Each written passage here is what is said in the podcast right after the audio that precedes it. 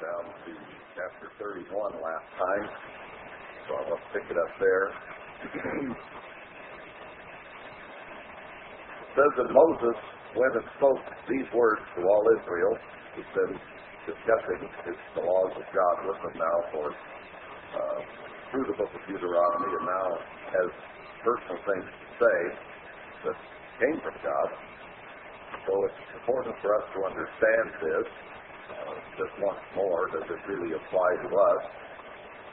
And uh, I had mentioned this, I don't think, before any time in this series, but I can remember back in the fifties, Herbert Armstrong coming out of X B L O and H C C in Mexico and preaching about the blessings and cursing chapters of Leviticus and Deuteronomy.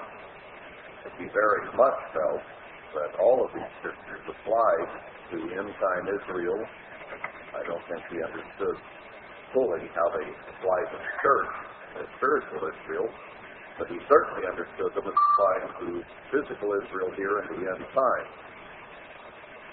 So I guess what I'm saying is this isn't something Darryl came up with. This is something the church has understood, that I feel in the end time that this did apply to the end time church as much as it did, perhaps more so, than it did even to those people who were about to go into the promised land at that time.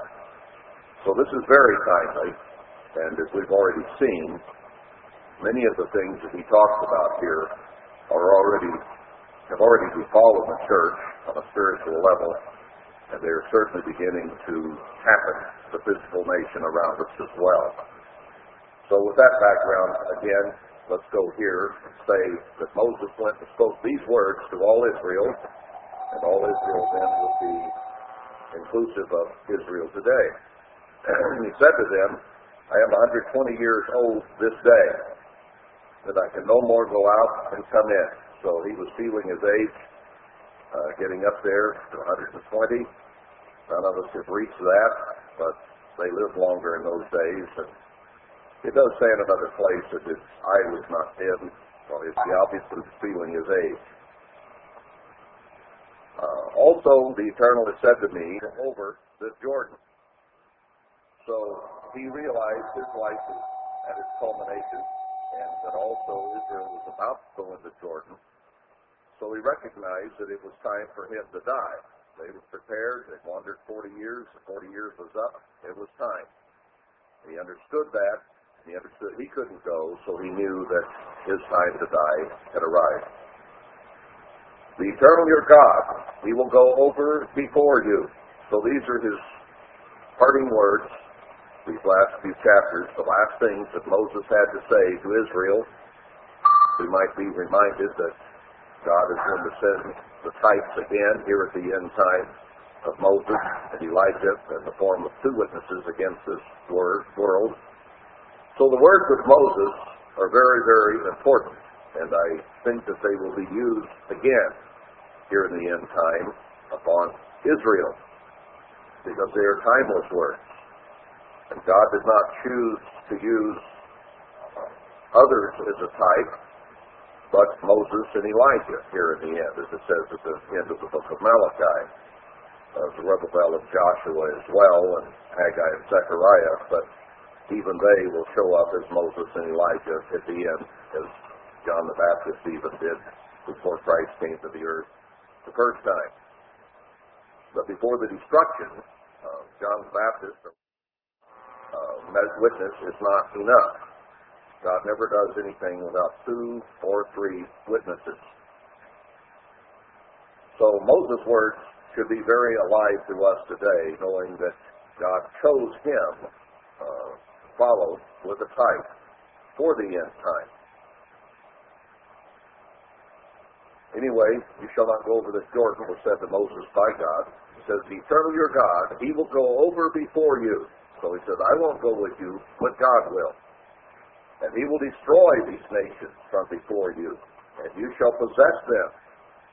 So he's telling them what is about to transpire. They are going to go into the land, and God will destroy the nations before them.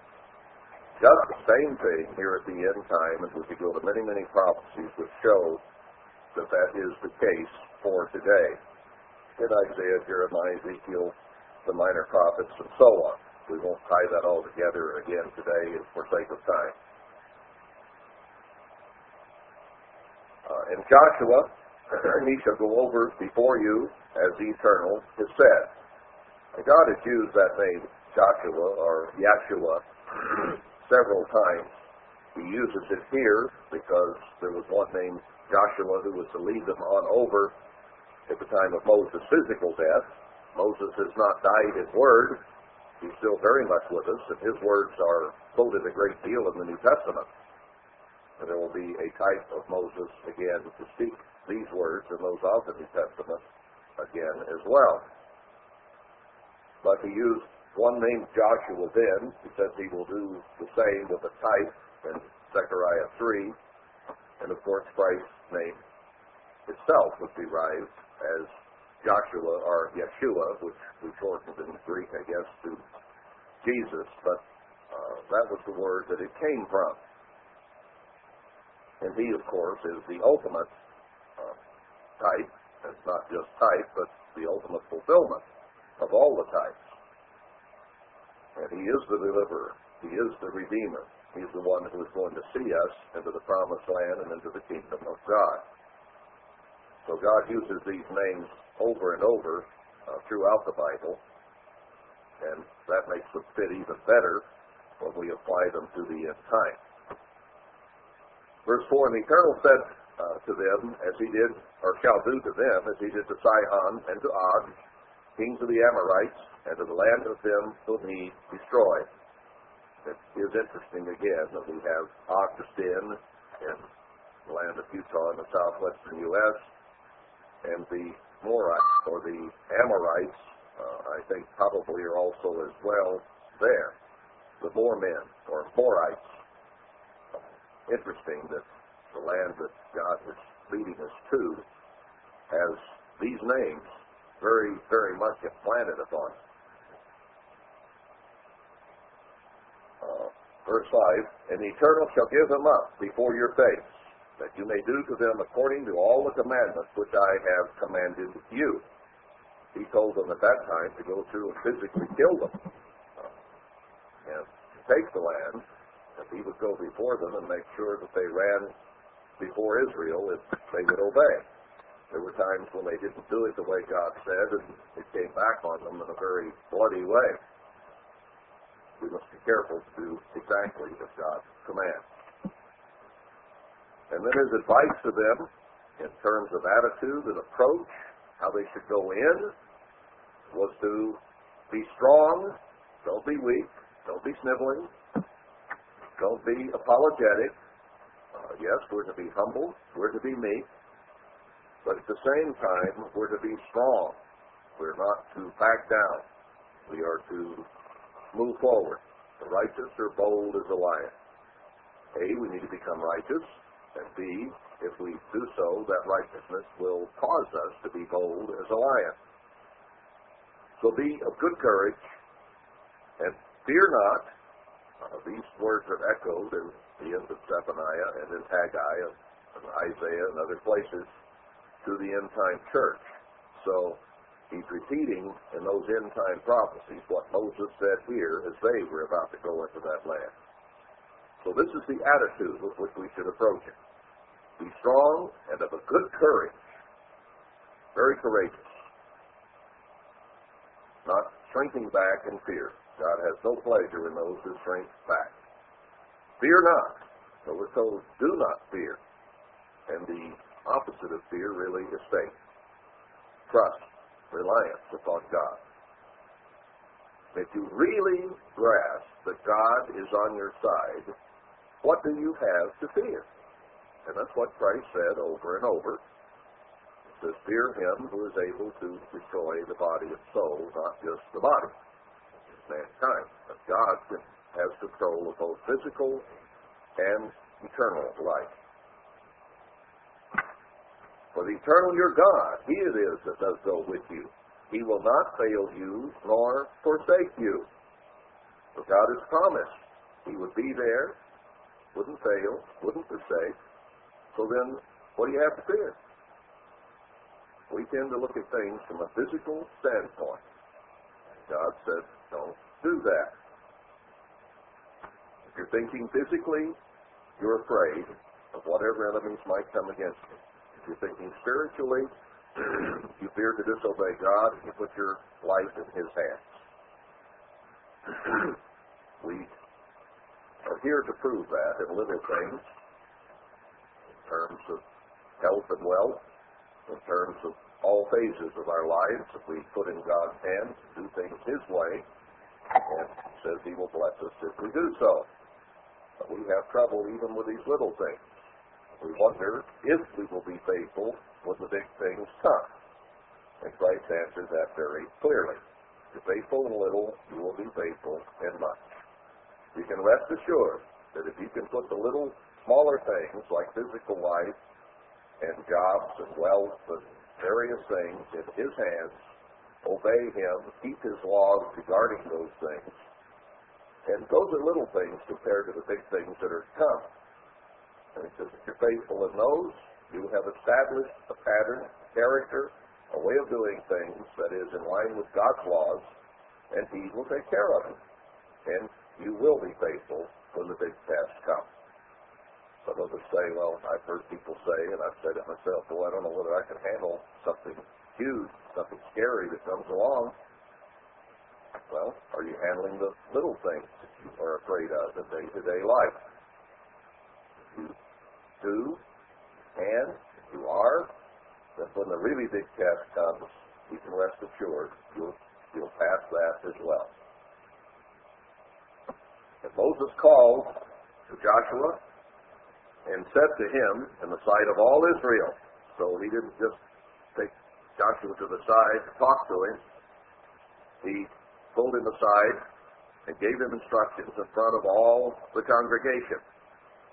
Said to him in the sight of all Israel, be strong and of a good courage, for you must go with this people to the land which the Eternal has sworn to their fathers to give them, and you shall cause them to inherit it. That was true then going into the original promised land, and God is about to give us, again, the original promised land. He will do that. We shall see where that is. I think we pretty well know now, but there would be great skepticism among the rest of the church about where that might be. But time will tell, and God will make His hand known. And the Eternal, He it is that does go before you. He will be with you. He will not fail you, neither forsake you. Fear not, neither be dismayed. So He told the people, and He told Joshua in front of the people. So they knew what their leader was instructed to do. And we should know what our leadership is instructed to do today. Sometimes we might not like what our leaders do. It has always been that way. It was that way in ancient Israel. It was that way with Adam and Eve. God was their direct leader. And they didn't always agree with Him. They selected a different leader. So mankind has always been that way. They haven't always wanted to do what the leadership said and said, is this right? Well, the beauty of it for us today is this. God has written out in His Word what the leaders need to understand, what they need to do, and has instructed them very carefully from Genesis to Revelation. So when we see our leaders doing this or that, it's easy for us to open the book, go through it ourselves, and see if we're being led in a proper direction. But God has made a safeguard for us. Um, what does He tell us? After the whole Bible is over at Revelation twenty-two, everything has been said that is going to be said. And He says, keep the commandments. Well, at Worldwide Church of God, we had leadership that said that commandments are to be kept. And then we had leadership take over who said the commandments are done away. Well, we had half the church say, whoa, commandments must be done away. They did not do due diligence. They did not go back to the last book of Revelation and see the summary of what has been told us to do. Keep the commandments. There's a bunch of them there. It talks about the various types of people who will not be in the kingdom of God. So God has laid it out for you. They're giving you soft, sweet things and sermons. Then you should check and see if that's what you ought to be hearing. We can find places in God's Word which says we shouldn't be a reed shaken in the wind. We should cry aloud, spare not, and tell God's people their sin. Sin is the transgression of the law. So we have to be preaching the law and telling people when they're just transgressing the law. So you see just there in a couple of small examples, well, they're actually large examples, but in a couple of examples uh, that you have it laid out for you. And if you hear anything different than what you read in those scriptures and many, many, many others, then you're listening to the wrong thing. And you need to find someone who's doing what God is saying here and is saying throughout His Word. Now, can these words be twisted? Yes, they can. Many of them can be left out. You know, they take something maybe that Paul wrote that was difficult to understand, and Peter said, I think, man, I can't even understand Paul. He's hard to be understood. So it's obvious from testimony, even inside God's Word, that Paul wrote some things that were difficult to understand. Well, Peter wrote them pretty clearly. James wrote them pretty clearly. Uh, Christ himself is very clear about keeping the law. And then you go to John, who was very straightforward and said that if you love God, you will keep the commandments. That's John five three. So you take those clear statements and that last statement at the end of the book of Revelation, where John again summarizes our conduct and shows us the law is to be kept. People take something from Paul that might be written in a difficult or a pedantic or an intellectual fashion and twist it around and get away from the very plain, clear statements in God's Word. Now, is this important? Well, I would think so when over half the church left, well over half left, and many of those who are still sticking with it are hearing smooth, easy things and being told they're fine, and everything was just hunky-dory.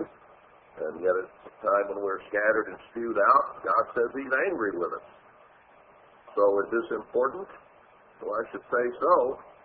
Uh, we better be checking God's Word and seeing what God says and see if whatever leadership we're listening to at the moment is doing it the way God says. That's about as important a concept as we can get. Verse nine, and Moses wrote this law and delivered it to the priests, the sons of Levi, which bore the ark of the covenant of the eternal, and to all the elders of Israel. And Moses commanded them, saying, at the end of every seven years, in the solemnity of the year of release, and the feast of tabernacles. The seventh year is an important year. If you put this year a solemn year, or an important year, a year to be noted, and a year to read this book of the law again, every seven years at the Feast of Tabernacles. We started this and are reading it, or did read this past Feast of Tabernacles, seventh year after we entered into the land that we are now on. We have to date it basically on our own history. We can't on everybody else's. Uh, so that's the year we feel we should have read it. Read most of it, didn't make it, but we're still working on it. At the time, or when all Israel has come to appear before the eternal your God in the place which He shall choose, you shall read this law before all Israel in their hearing. And I submit that if we have discovered the true knowledge of the true promised land and where Zion and the true Jerusalem are, that this is the first time that this command has been kept, probably since Jerusalem began to be barren and desolate over many generations, because it's only recently that we have learned that the true Jerusalem is not in the Middle East, but was originally here. So you're experiencing something, living something that has not been done for actually thousands of years. Probably about two thousand since Christ walked the land of the southwestern U S All right, gather the people together, men and women and children, and your stranger that is within your gates, that they may hear and that they may learn and fear the eternal your God, and observe to do all the words of this law. And that their children, which have not known anything, may hear and learn to fear the eternal your God, as long as you live in the land where you go over, to, over Jordan to possess it. It was a different Jordan than that one that we know of in the Middle East today. God hid the evidence. He wanted Jerusalem to be barren. He wanted it to be desolate for many generations. And it has been. Says a little later on in this book, before it ends, that he will choose Jerusalem again. It wasn't chosen once and kept, but it will be chosen again. We'll see that as we move on. Verse fourteen, and the Eternal said to Moses, behold, the day, your days approach that you must die. Call Joshua and present yourself in the tabernacle of the congregation, that I may give him a charge, an assignment, a commission to do. Moses and Joshua went and presented themselves in the tabernacle of the congregation. And the Eternal appeared in the tabernacle in a pillar of a cloud, and the pillar of the cloud stood over the door of the tabernacle. Now be reminded that in Zechariah two, he says that in the end time, in the time of the end time church, when the temple is to be built, uh, at the time of the two witnesses and the witness of the rest of the congregation, that he will be a wall of fire around and a, uh, a shield or a cover from the heat. So he says he will come and dwell with us. I, I want to go back to Haggai just for a moment and tie this in, because it helps us maybe understand something here about the end as well. Uh, let's go to Haggai one.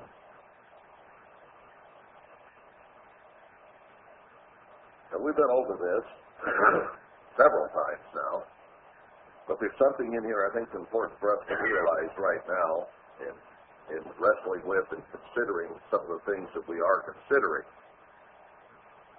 Uh, in the first chapter of Haggai, he addresses uh, Zerubbabel and Joshua, and those in verse two, thus speaks the Eternal of hosts, saying, this people say. Now, who is it speaking to? It's speaking to spiritual Israel, to the church, in the end time. And that's easy to prove, because if you go to the end of Haggai, uh, he says he will shake the heavens and the earth in chapter two, twenty-one. I will overthrow the throne of kingdoms and destroy the strength of the kingdoms of the heathen, and so on. So he's talking about the end time events. So this is in, indeed an end time prophecy, this book of Haggai. It's not something for way back then. It's right at the end of the time when the day of the Lord is coming, and the heavens and the earth will be shaken. So he's speaking here to spiritual Israel. Uh, I think we would all understand that, because look what it says. Thus speaks the children of the Lord of hosts, saying, this people say, the time is not come, the time that the Lord's house should be built. Now, let's think about that for a moment. If this is end-time prophecy, which it is, doesn't the whole church say the spiritual temple must be built? The temple of our body, the temple of the church. So if the church is saved, the spiritual temple must be built. That's all that matters. And we, over the years, adopted that approach. We said the Jews might build a physical temple in Jerusalem, and that would fulfill the prophecies of a physical temple. So we did not completely denied the idea of an end-time physical temple being built. We just figured that the Jews would do it. But this is not addressed to the Jews. This is addressed to God's end-time church. And it says, this people say, this is not the time to build the temple. But I submit to you that there is not one splinter group on the face of this earth that you could go to and say it is not time to build a spiritual temple and that they would agree with you. They all, I think without fail, would say it is time to build a spiritual temple. That being the case, what is this talking about? They, this people doesn't say it's not time to build the spiritual temple, but I think if you went to all those churches, all those splinter groups, and you said it's time to build the physical temple, almost invariably they would say, no, it is not. There might be a group somewhere besides us who would say, yeah, we should build a physical temple, but it would not be very many of them. It would be almost the entire majority, entire group. Now that tells me right here, loud and clear, that very likely we have to build a physical temple. And they all say build a spiritual, but everybody says no, don't build a physical. How else would you interpret this? How else would you read it? Put the question to them. Ask them yourself. Write them all an email. Write all the churches you can find and ask them, is it time to build a spiritual temple? Then write them another email, say, is it time to build a physical temple? I can guarantee you what the results will be. So if God says they say it's not time to build a temple, then they must be talking about the physical, not the spiritual. Okay? Does that make any sense? Anytime it says, is it time for you to live in your fancy houses and this house, why wait? Now, if he's talking, I say, oh, of course I agree we're supposed to build a spiritual temple. There's no question about that. I agree with that, too. I would say yes to that. But now I'm beginning to maybe realize I should also yes to a physical temple. And I think it's probably Ezekiel's temple. That's the only one that has not been built. And it shows in the context that it's to be built just before the millennium, not during it. The new heavens and new earth and the spiritual temple is coming down at the beginning of the millennium. That's clear in Revelation twenty-one. We went through that in the series on how exclusive is the church. It showed that very, I think, plainly. If you haven't heard that, maybe need to review it. I would encourage you to do that. Because if the eternal spiritual temple, the house of God, New Jerusalem is coming at that time, and the Father and the Son are the temple thereof, then there has to be a temple prior to that. And the only time Ezekiel's temple could be built is between now and then. Even the commentaries recognize that that temple was never built. And it's not the same as Solomon's or Herod's. It's different. The dimensions are different. The size of land, everything is different. And the only time left is between now and the time the new heavens and the new earth come down. So, just an additional thing I wanted to throw in. If he does say there in Ezekiel that he will come and dwell in that temple, well, what does he say to us in Zechariah two? In verse uh, nineteen, or verse ten, Zechariah two ten. For behold, I will shake my hand upon them, and they shall be a spoil to their servants. And you shall know that the eternal of hosts has sent me. Sing and rejoice, O daughter of Zion, for lo, I come, and I will dwell in the midst of you, says the eternal. And he's speaking here in the context of the end-time church of the two witnesses. He's going to come and dwell with us at that time. Well, does he need a dwelling place? Where will he dwell? He says he will come. His glory will fill Ezekiel's temple. His glory filled Solomon's temple. It never did fill uh, Zerubbabel's or Herod's temple. Never happened. But it will be Ezekiel's temple. And he clearly shows us at the end he was going to come and dwell with us. And then in the, well, just before that, it talks about how he will be a wall of fire and a covert from the heat. So it's the same type of language that Moses is using back here in Deuteronomy thirty-two. There is a challenge. There is a job before God's people. I find it interesting that in Ezekiel it doesn't say what the building materials are to be. It gives the dimensions. It says where it should be, but it does not give the building materials. And yet in Haggai one, it says, go up the mountains and bring wood and build the temple. So I think that if Ezekiel's temple is to physically be built, it is to be a wooden edifice, not of stone or Uh, other materials, but of wood. It seemed to be the case. And ironically, if that were to be done in the Middle East over there, there aren't the mountains nearby that you can go and bring wood to build a temple with. Uh, at the site of, I think, the original Jerusalem, there are mountains nearby, and there is plenty of material, big trees, to build it with. So, just a sidelight. Kind of slowed down our progress here, but I, I want us to grasp and understand that even as they were about to enter into a land with things to do, we are to enter into a land as well with things to do. God would have to give us the right area, make sure we had control of it in order for that to happen. And He is the one who goes before us to take care of that situation. Verse eight, it says, He it is who goes before you, He will be with you, He will not fail you, He will save you, fear not, neither be dismayed. So, we'll go on down, and that was in verse eight, we'll go on down where we were. uh, tells Moses he had died, and he gave him a charge. Uh, he appeared in verse fifteen, uh, as over the pillar as a cloud. Verse sixteen, and the Eternal said to Moses, Behold, you shall sleep with your fathers, and this people will rise up and go a-whoring after the gods of the strangers of the land. Now, isn't that a strange thing when you've gone through forty years of privation, forty years of not going into a land promised to you, and your fathers and mothers have all died, and you are there, about to go in and possess a new land, a promised land. God is going to go before you, and He's going to destroy your enemies, drive them out before you.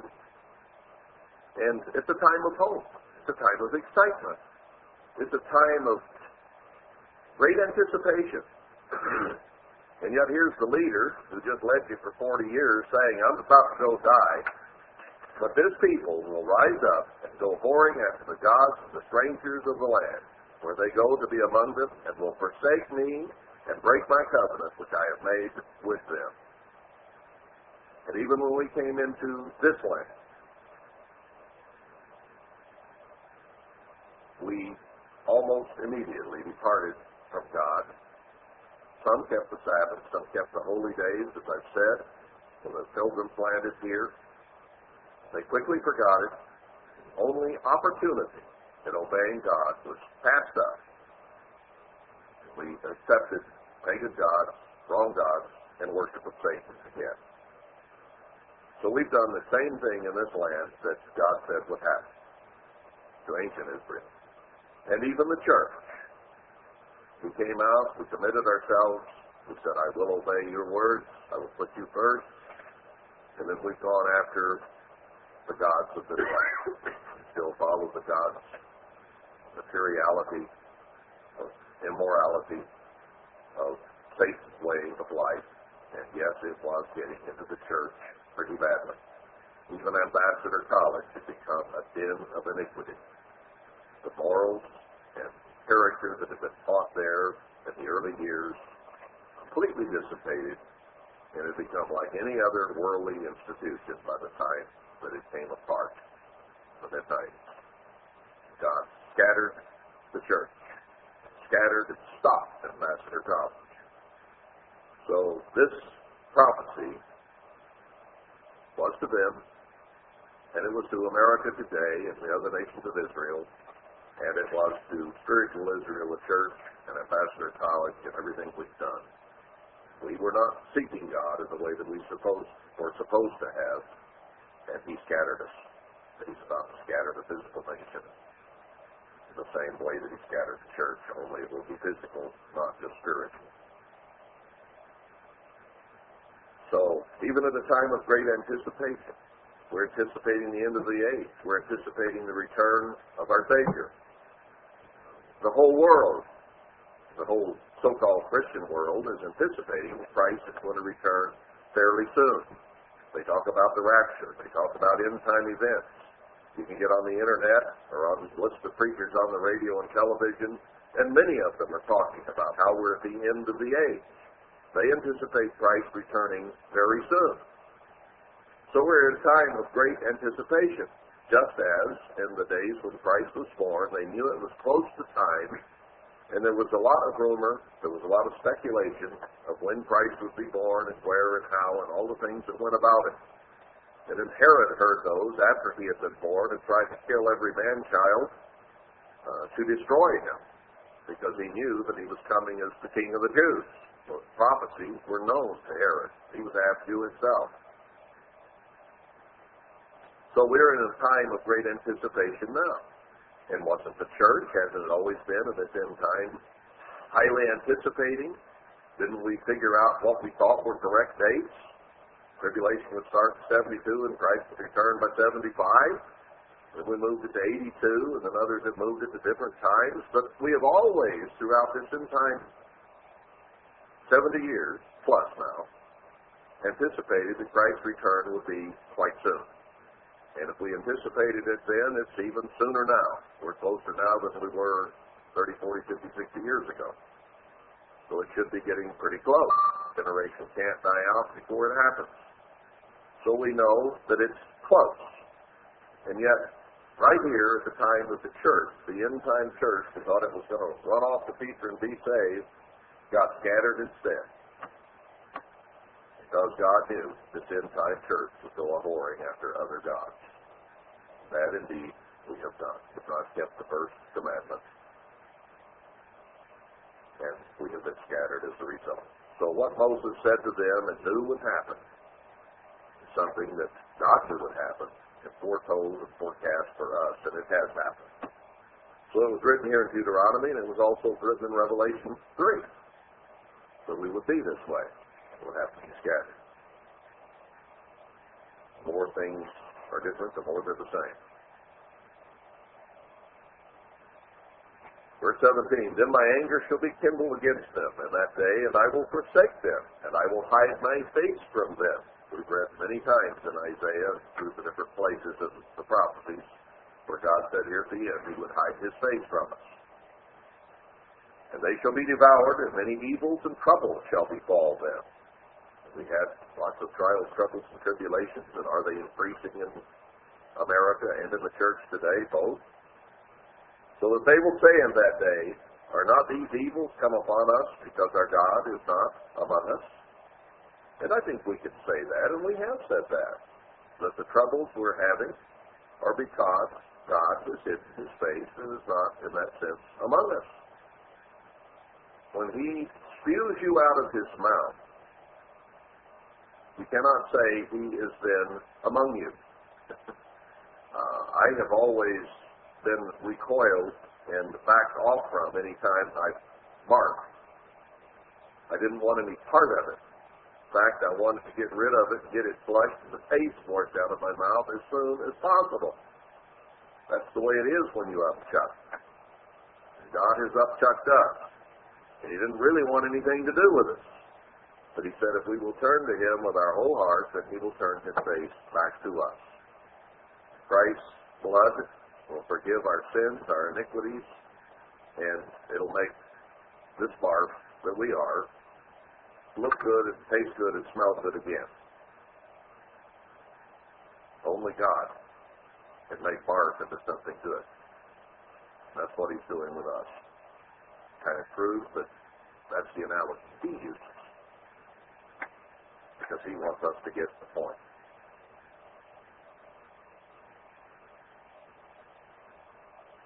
Their four, verse nineteen.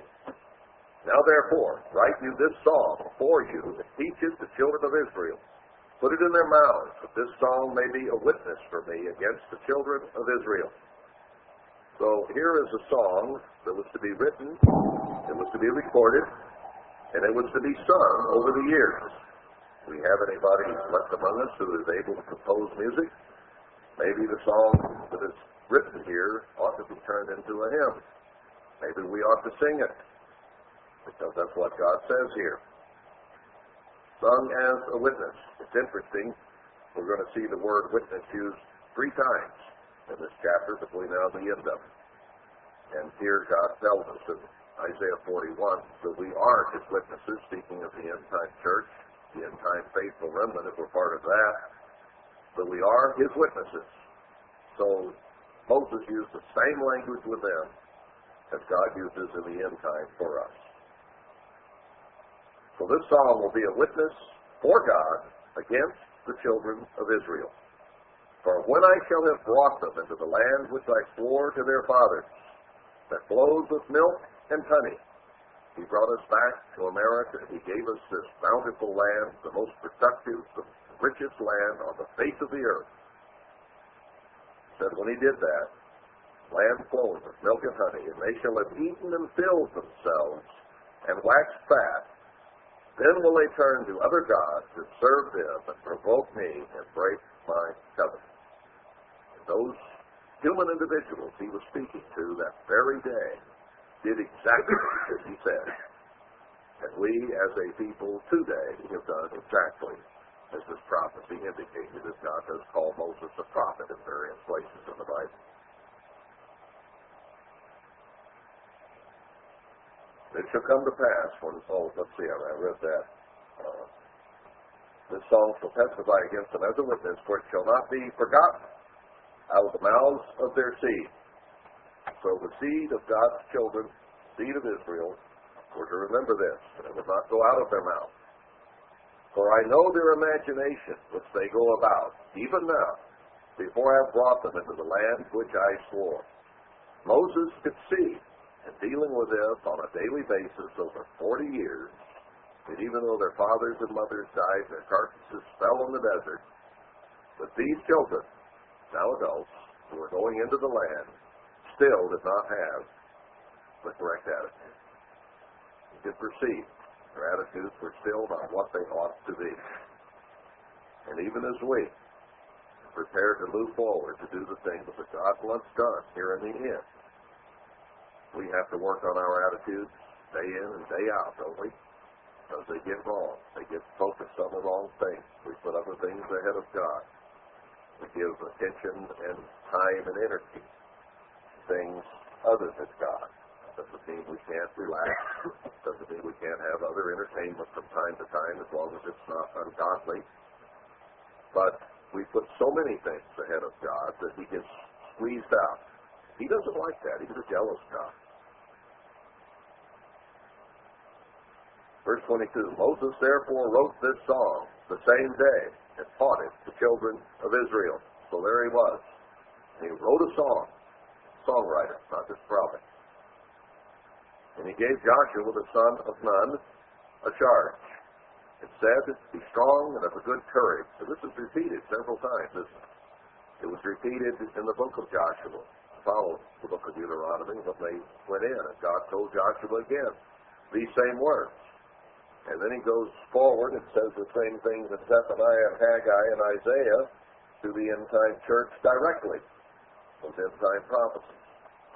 Well, this is something at any time you are to go forward in spiritual or physical battle for God, you're to have this approach and this attitude. Be strong and of a good courage, not to fear. For you shall bring the children of Israel into the land which I swore to them, and I will be with you. It came to pass when Moses had made an end of writing the words of this law in a book until they were finished, that Moses commanded the Levites, which bore the ark of the covenant of the eternal, saying, take this book of the law and put it in the side of the ark, the covenant of the eternal your God, that it may be there for a witness against you. I will not be surprised as we do see the Ark of the Covenant here sometime at the end, that that book is there as a witness against the end-time nations of Israel and the Church of God. Many of those have departed from the law of God. It will be a witness. Second time he uses that.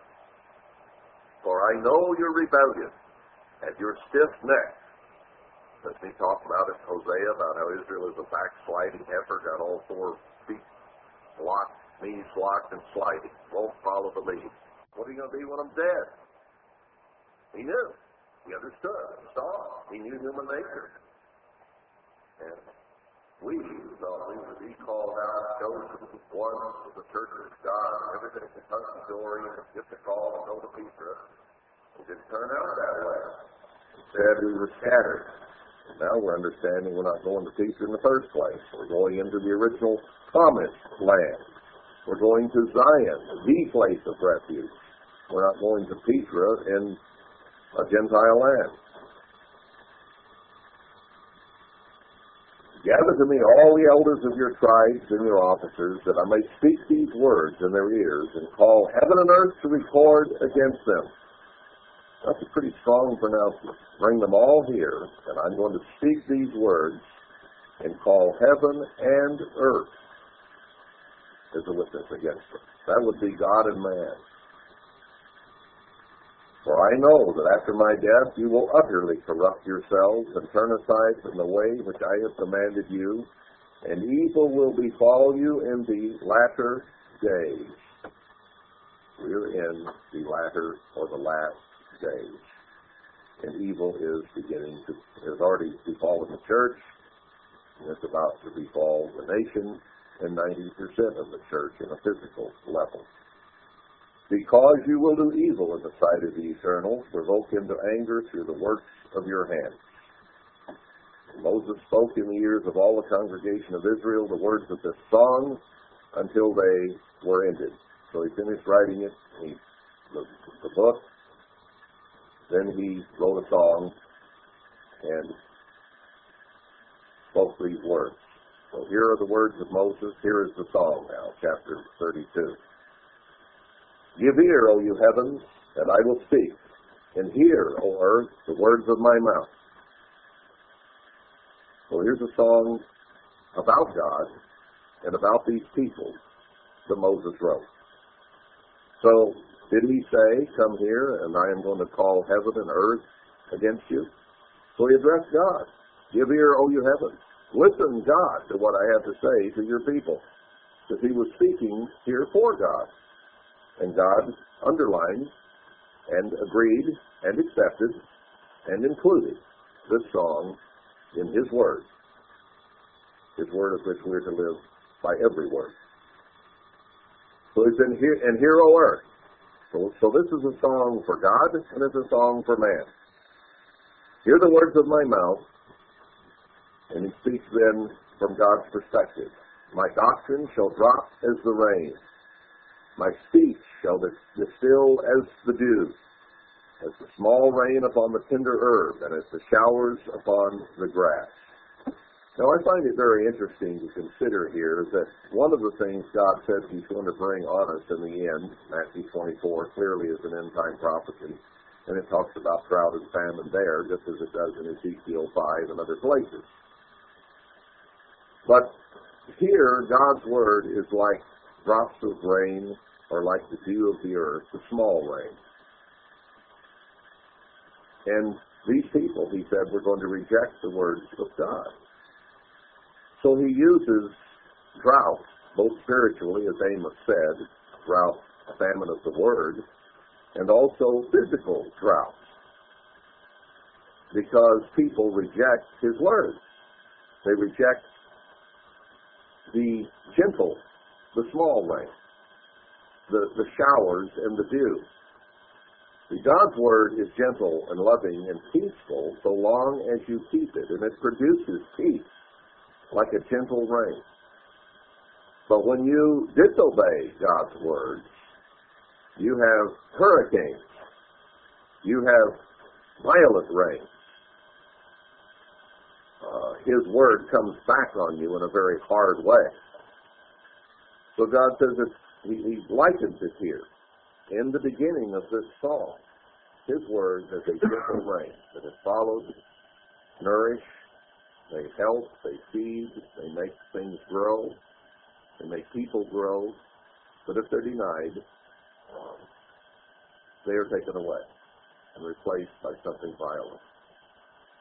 So he introduces the song here of the fruit of the Spirit, if you will, love, joy, peace, those things that God's Spirit produces in a gentle, loving fashion.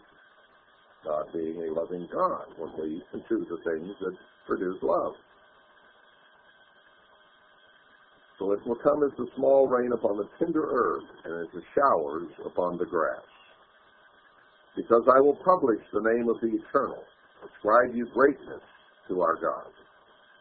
So if we have the right attitude and we give God the glory, the honor, the praise that he deserves, and we look to him and fear him, and serve and obey him, he's going to give us gentle rain that will create growth. He is the rock. His work is perfect. Christ is the rock, the chief cornerstone, Ephesians two twenty and other places. It's very clear he is the rock of our salvation. His work is perfect. He's going to do a work of perfection. He's going to bring us to become perfect as God is God. The bride of Christ. We're not there yet, but he's working us in that direction. For all his ways are judgment, good judgment, a God of truth, and with, without iniquity. Just and right is he. Remember how Adam and Eve's life was pleasant in the garden? They had everything you could possibly need or want. They had each other, and they had God as their lead and their guide, and nothing bit or scratched or hurt or was uncomfortable to them in any way. And they had the gentle view of the Garden of Eden. And then when they were stiff-necked and rebellious and looked to someone else, their lives became violent, angry, hurt. They had a bad relationship between them because they blamed each other. And life went to hell in a handbasket, to put it crudely. Uh, that's just what happened. But they did have a God of no iniquity who was just and right and had given them everything you could want. And he's promised us that. No more pain, no more fear, no more tears in the world tomorrow if we will do what God says. We'll have everything we could want and nothing to fear. So God is the same yesterday, today, and forever. So this song is a witness for the end, for all the seed of Israel. But verse five, there is a problem introduced. They have corrupted themselves. Their spot is not the spot of his children. It's the spot of the devil. They're spotted. Ring straight, ring straight. They're not pure. They're not like God would have made. They are a perverse and crooked generation. Heart is deceitful and desperately wicked, Jeremiah seventeen nine. Our iniquities have cut us off from God. Isaiah fifty-nine, one and two. We have spotted like the world. We've become without spot. Do you thus requite the Eternal, O foolish people, and unwise? Isn't this unwise what we have done, brethren? Weren't we unwise in taking God for granted and not being as diligent and as on fire and being lukewarm and da-da-da-da-da, we got it made kind of an attitude? And God couldn't handle that. He wants a fiery bride. Christ wants someone who is full of passion and eagerness, not someone who's, ah, oh well. Is not he your Father that has brought you? Has he not made you and established you? You know, look at your beginnings. Where did, where did you come from? Was Darwin right? Did we crawl out of the sea? Or is there a God? Why have we denied him? We act like we crawled out of the sea. We don't look to the one who made us. The world looks to evolution and Darwin or the Big Bang or whatever uh, to show where we came from. No. We came from God. We asked the question, is he not your father that has bought you? Has he not made you and established you? Bought you, what does Paul say? We are bought with a price. The price was the blood of our Savior. That's what we've been bought with. Now, these people have been bought out of Egypt uh, and delivered through Moses. But we've, he's taken it a step further with us. He's redeemed us from the world through the blood of his Son and he's forgiven us of our sins. And then we took that for granted. So he says, verse seven, continuing in the psalm, remember the days of old, consider the years of many generations. And now we, we look back from a different perspective. We're thousands of years after this was written.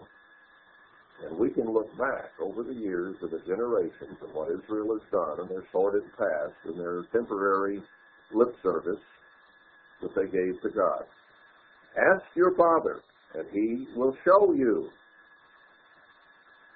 What does Christ tell us? To go before God and ask him. Go to your father. Moses gave the same advice. If you wonder what's going on, go to God. Check out his word. Your elders, and they will tell you. You go directly to God and ask him, and you should be able to go to the elders of the land, the elders of the church, and they will tell you. The problem is, for the most part, the ministry also has denied the true God of creation in acts and works and the things that we're doing. And it's sad. Verse eight, when the Most High divided to the nations their inheritance, when he separated the sons of Adam, he set the bounds of the people according to the number of the children of Israel. So he's saying God did divide the nations. Uh, he divided up the sons of Adam, uh, came down to Noah, and afterwards the sons of Noah scattered out across the earth, and we are set in, on different continents with different bounds. But he considered Israel first. He knew that Israel would become as the sand of the sea and as the stars of the heaven, and he reserved a big, prosperous, bounteous land for Israel, same one that had been given to them originally. So this land, North America, was given to Israel. Some of the tribes are in other lands yet, but God is going to gather spiritual Israel to this land, which is the original land of promise. So he's not going to take the church to Cambodia. He's not going to take it to Jordan. He's not going to take it to Holland or England. He's going to bring it to where the original cradle of civilization was. For Israel today is the most prosperous land of milk and honey on the face of the earth.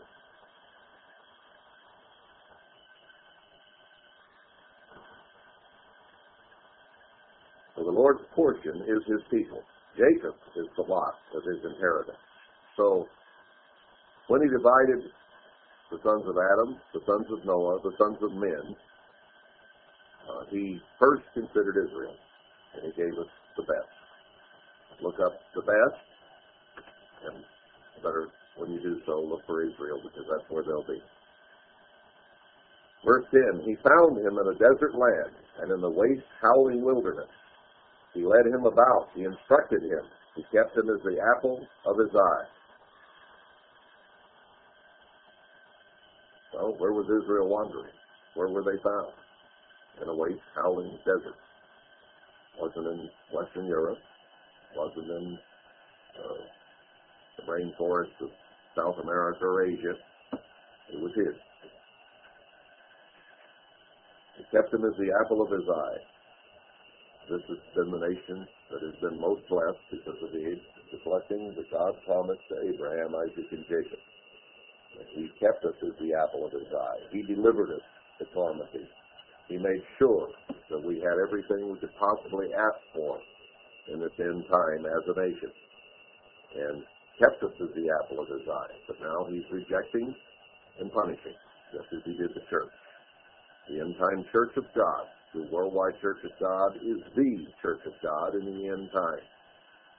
The Methodists, the Baptists, the Catholics, the Hindus, the Buddhists, the Mormons are not the Church of God. Only those who were called under Herbert Armstrong are the Church of God today. The only ones he used to choose many. And now out of those many chosen under Herbert Armstrong, he is selecting and choosing a few. Are called, now chosen.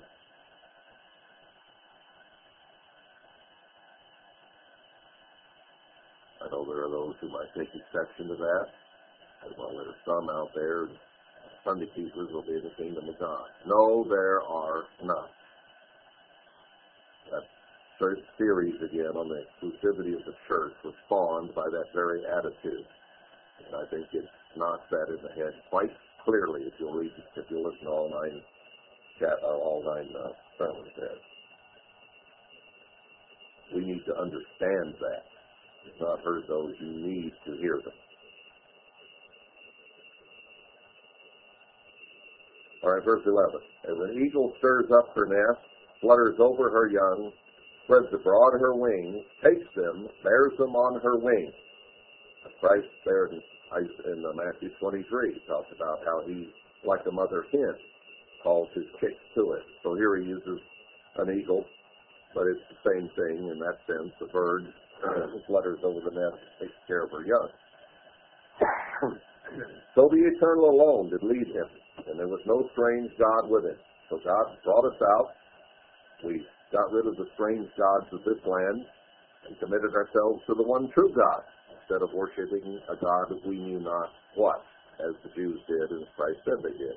They worshiped Satan, didn't know it. And we, I, as a child, went to the Methodist Church and worshiped Satan and didn't know it. Thought I was worshiping God. I thought that was Jesus coming down that garden path behind the Methodist preacher, and it wasn't. Then I learned that Jesus didn't have long hairs and he wasn't pretty. That wasn't him at all. It was a false God. Verse twelve, so the Eternal alone did lead him, and there was no strange God with him. He made him ride on the high places of the earth, that he might eat the increase of the field. He did that with us as a physical nation. He did it with us as a church. And he made him to suck uh, honey out of the rock and oil out of the plenty rock. Christ is the rock, and that's where we suck nurture. That's the milk and the honey of the Word of God. Uh, but he also gave us a land flowing with milk and honey, so that even physically, out of nothing, we got something. So he says, butter of cattle, and milk of sheep, with fat of lambs and rams of the breed of Bashan, and goats with the fat of kidneys of wheat or wheat berries. And you did drink the pure juice of the grape. So God gave us a land that is overflowing with blessings. And you can use that on a physical level, or you can use it on a spiritual level. Certainly no church in the end time, or any religion across the face of the earth, had the knowledge, the understanding of the Word of God that Worldwide Church of God had. And we did not follow it, and God was giving us inspiration, was giving us insight, and greater knowledge and understanding, because we weren't truly seeking God like we would seek silver and gold. And only as we seek it like we would bury treasures uh, does God say then that he will reveal it to us. But even in spite of all these blessings, notice what he says would happen. Verse fifteen. But Jeshurun, which was another word for Israel, waxed fat and kicked. You were waxed fat. You were grown sick. We're an obese nation. It's hard to be an American and not be overweight. There are some who are skinny, but not the majority. And we also waxed fat spiritually, thinking we were just doing fine, thank you. Then he forsook God, which made him, and lightly esteemed the rock of his salvation.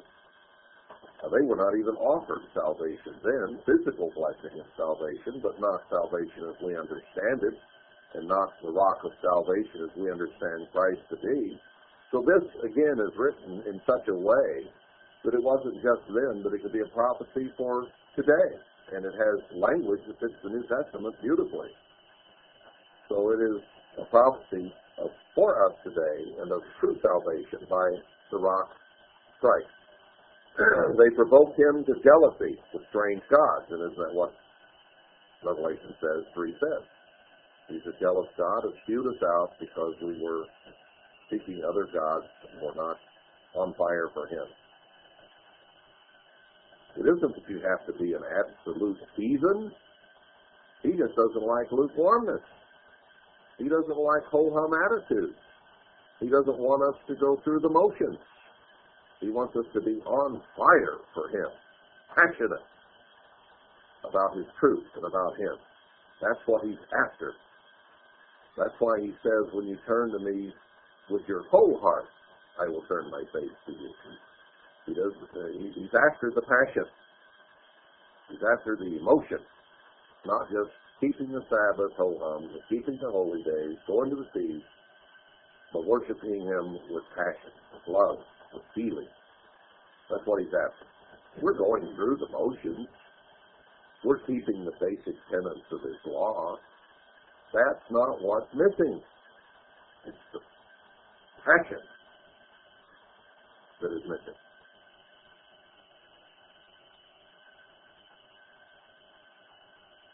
Verse seventeen, they sacrificed to devils, not to God. Isn't that what Christ told the Jews? You worship you know not what. Your God is the devil. He's saying the same thing to ancient Israel as he did to the Jews, and what he says to the end time church as well. To gods whom they knew not, to new gods that came up, that came newly up. We have things to worship today that didn't exist in that day. We have our modern electronics and our movies and our music and all kinds of things that that take our time away from God. There's so many glittering things that may not in and of themselves be wrong. The computers and televisions and iPods and texting and all of those things can get our mind so much on ourselves and on humans that we simply don't have time for God. And it isn't the electronic device that's wrong. It's the continual use of it that eats up our time that is the problem.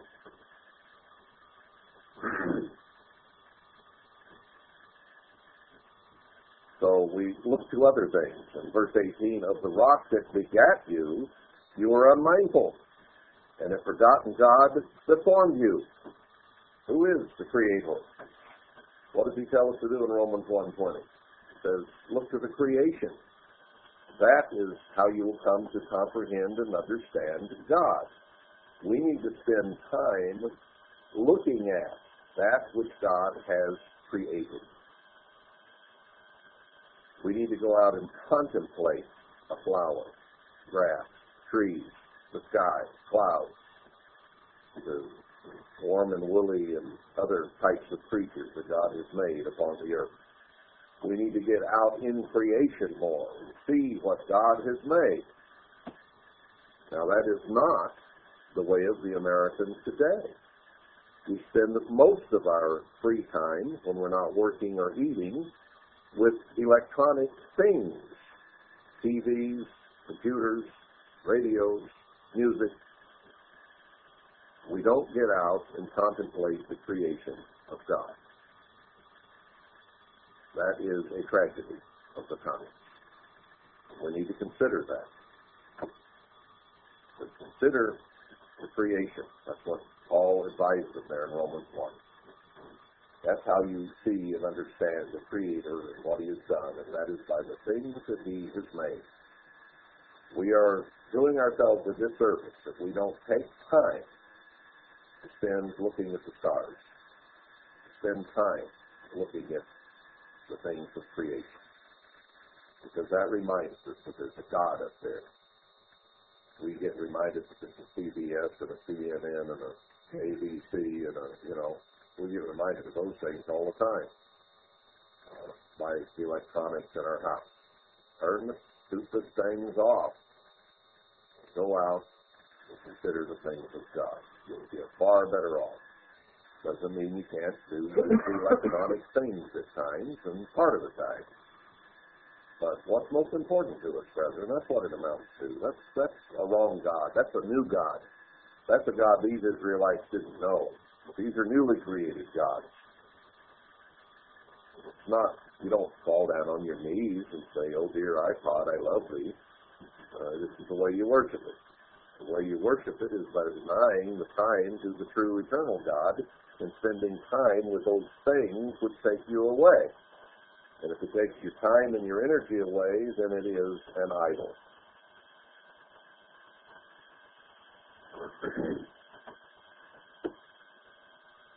Verse nineteen, and when the Eternal saw it, he abhorred them because of the provoking of his sons and of his daughters. Now tie this verse with verse eighteen. You're unmindful of the God that begot you, the one that formed you, the Creator God. You don't spend time. You're unmindful. He doesn't come to your mind often enough. And as a result, God has abhorred us. Why he turned his face from us. Because of the provoking of his sons and of his daughters. And he said, I will hide my face from them. I will see what their end shall be. For they are a very presumptuous, self-willed generation, children in whom is no faith. That is an end-time prophecy from Moses. Twice repeated, will I find faith on the earth? You know, this nation trusts doctors. This nation trusts lawyers. This nation trusts corporations. This nation trusts the Federal Reserve. This nation trusts a lot of things. They don't trust God. He makes it very simple. If we are ill, if we are diseased, we come to God. We are anointed with oil, and the prayer of faith will heal us. And Christ told him, told people over and over, daughter, your faith has made you whole. Not his faith, their faith. They trusted. They believed. If I just touch the hem of his garment, I will be healed, and it happened. We have trouble with that. Such a simple concept. So we give God thirty minutes. If that doesn't work, we go to the doctor. We have all kinds of drugs and junk and things that are destroying our bodies that Americans are imbibing by the dozens and hundreds and thousands because we think those little pills are going to heal us. No, they're not. They're killing us wholesale. It's a plague. You can't trust God. You can take all those pills for years and years and years. Some people take them for decades. Does it heal them? No. It may mask their symptoms, may ease the immediate pain, but it doesn't heal them.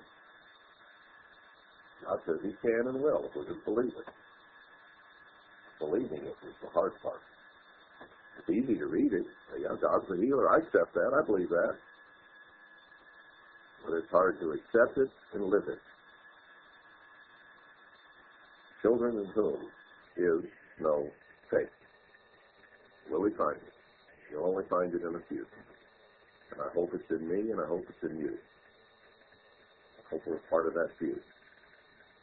They have moved me to jealousy with that which is not God. They provoke me to anger with their vanities. And I will move them to jealousy with those which are not a people.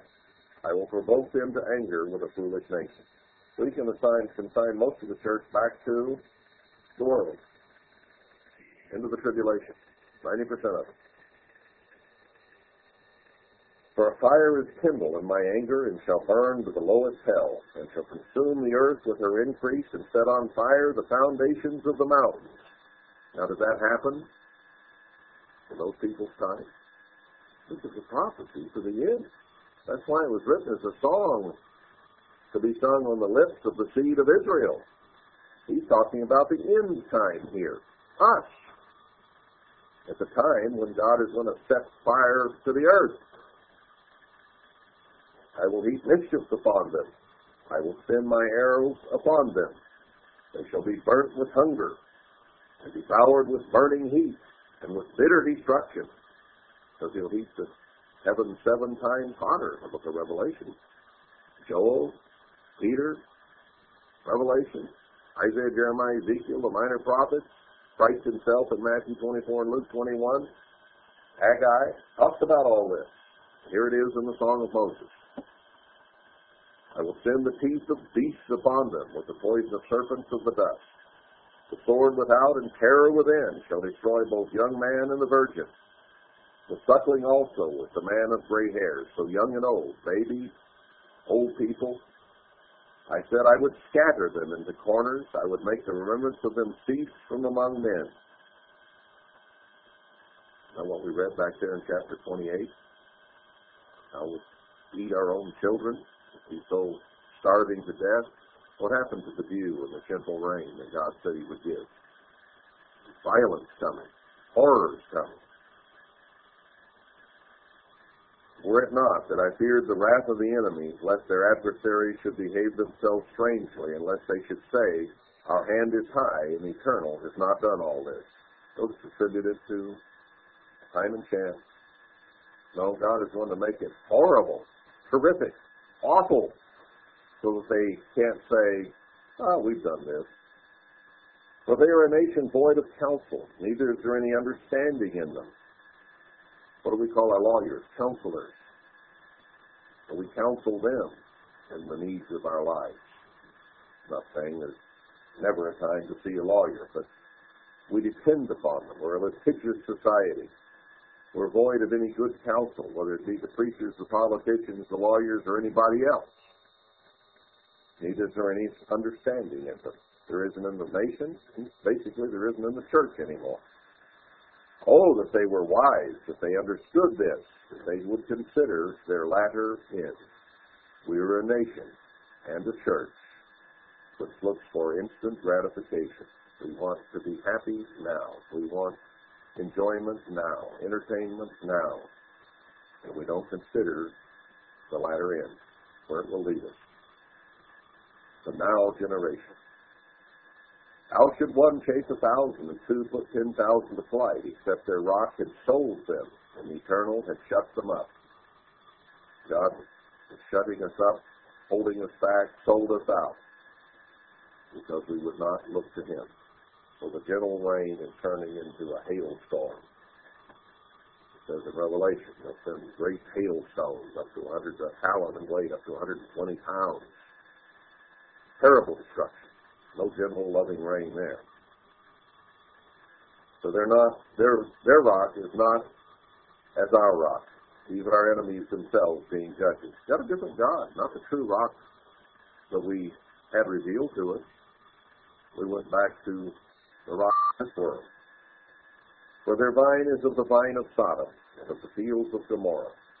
Are we becoming more and more a homosexual nation? Their grapes are as grapes of gall, their clusters are bitter. So even though we might produce some fruit, it's a bitter fruit. The grape is supposed to be sweet and juicy. But we are of the vine of Sodom and Gomorrah. Their wine is the poison of dragons and the cruel venom of asps. Is not this laid up in store with me and sealed them up, up among my treasures? Uh, to me belongs vengeance and recompense. Their foot shall slide in due time, for the day of their calamity is at hand, and the things that shall come upon them make haste. Doesn't he say it will come suddenly, in a day, in an hour, in the book of Revelation, and in Isaiah, and other places? Well, our foot will suddenly slip, and the day of our calamity is at hand, and then it's going to, well, as Isaiah twenty-nine says, lean out of the wall and collapse. For the Eternal shall judge his people, and repent himself for his servants, when he sees that their power is gone. Talks about when the power of the holy people is scattered in Daniel twelve, verse seven. So he's talking not just to the nation, but to the church as well. And there is none shut up or left, none saved back. And he shall say, where are their gods, their rock, in whom they trusted? What happened to God? Where did he go? Well, he hid his face.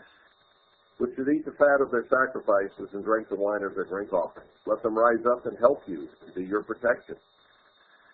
Look to those things that you've looked to before. Do they help? Does this world have the answers for you? No. God called you out of it and went back to it. See now that I, even I, am he, and there is no God with me. I kill, and I make alive. I wound, and I heal. There's the God of creation. There's the one to fear. He's the one that has life and eternal life in his hand. Neither is there any that can deliver out of my hand. If I decide you're going to be destroyed, there's no place you can go to hide, whether you go into the depths of the sea or into outer space. So I lift up my hand to heaven and I say, I live forever. If I whet my glittering sword and my hand take hold on judgment, God says, if I decide I'm going to bring the sword on you, it's coming. You better watch out. There's no, there's no getting away from it. I will render vengeance to my enemies, and will reward them that hate me, and I will make my arrows drunk with blood, and my sword shall devour flesh, and that with the blood of the slain and of the captives from the beginning of revenges upon the enemies. Now that happened to ancient Israel. That happened to these people.